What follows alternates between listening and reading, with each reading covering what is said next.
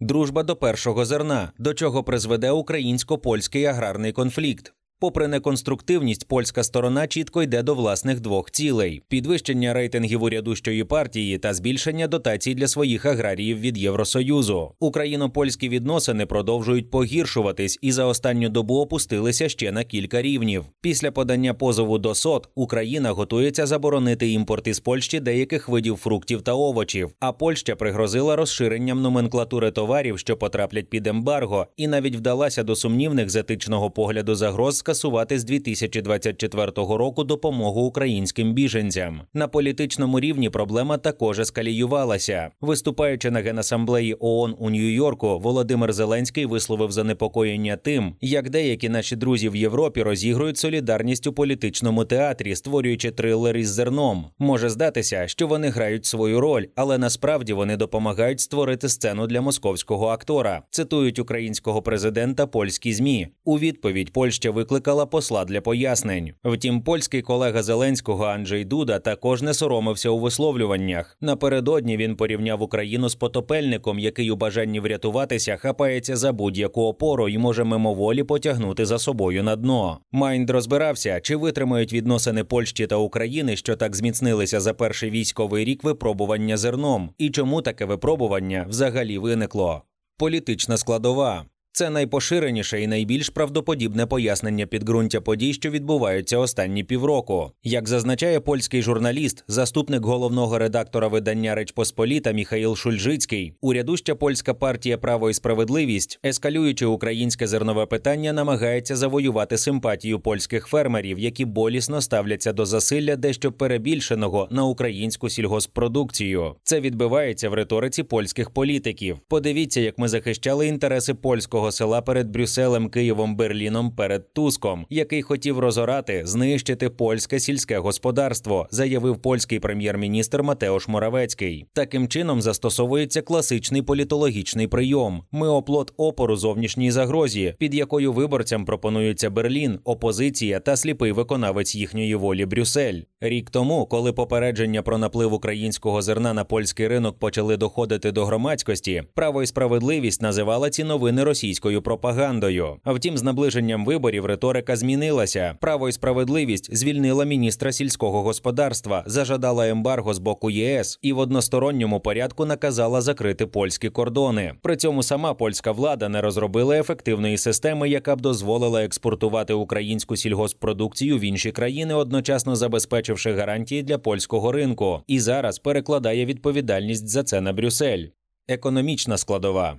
Єврокомісія вирішила не продовжувати дію ембарго на українське зерно після 15 вересня. Однак вони того самого дня були запроваджені на національному рівні Словаччиною, Угорщиною та Польщею. Болгарія запровадить заборону на постачання з України соняшнику. Така оперативність не є просто способом передвиборної боротьби, а відповіддю на реальні загрози ринкам. Потрібно розуміти, що аграрна проблема, хоч і підігрівається політиками, зовсім не надумана. Приплив українського зерна на Польщу польський ринок зріс у рази. Інше питання, що купували його самі ж польські контрагенти. Однак те, що від цієї практики програли місцеві фермери, особливо у прикордонних регіонах, безперечно. Цей конфлікт підсвітив майбутнє глобальне протистояння між українським і польським аграрним сектором, яке розпочнеться на етапі предметної дискусії щодо вступу України до ЄС. Зараз Польща на власні очі побачила загрозу, що походить від українського АПК, і хоче нівелювати її. А якщо це можливо, то захистити себе та компенсувати її додатковими дотаціями від Євросоюзу. Які середньострокові ризики мають контрдії України? Подання позову до СОД, попри всю символічність цієї події не несе негайного дискомфорту для польської сторони. Рішення СОТ очікується роками. Інша річ заборона на імпорт цибулі, помідорів, яблук і капусти з Польщі, яку збирається запровадити Україна. Тут наслідки можуть бути швидкими та дуже болючими. Усього цієї групи товарів було імпортовано з Польщі на 70 мільйонів доларів. Не дивно, що дізнавшись про ці плани, польська сторона почала робити спроби припинити ембарго, погрожуючи, що розширить із свого боку перелік заборонених до ввезення товарів товарів, якщо його буде запроваджено. Втім, це вже сталося. Продовжуючи 15 вересня заборону, польський уряд підігнав під нього також висівки й борошно. Основний ризик української продуктивної позиції запуск ланцюгової реакції подальших обмежень. Фактично, це вже відбувається, і загроза урізати пільги українським біженцям її складова. Другий ризик вже внутрішньоукраїнський. Україна зібрала цього року низький урожай овочів борщового набору, і швидше за все, вже взимку, тобто значно раніше ніж звичайно, опиниться перед необхідністю її імпорту.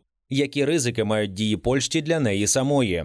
Польща є лідером ЄС із виробництва м'яса птиці та одним із лідерів з виробництва телятини та свинини. А 80% собівартості м'яса припадає на зерно, і від його ціни залежатиме, чи матиме польська м'ясна промисловість конкурентну перевагу на ринку ЄС. Де точка примирення?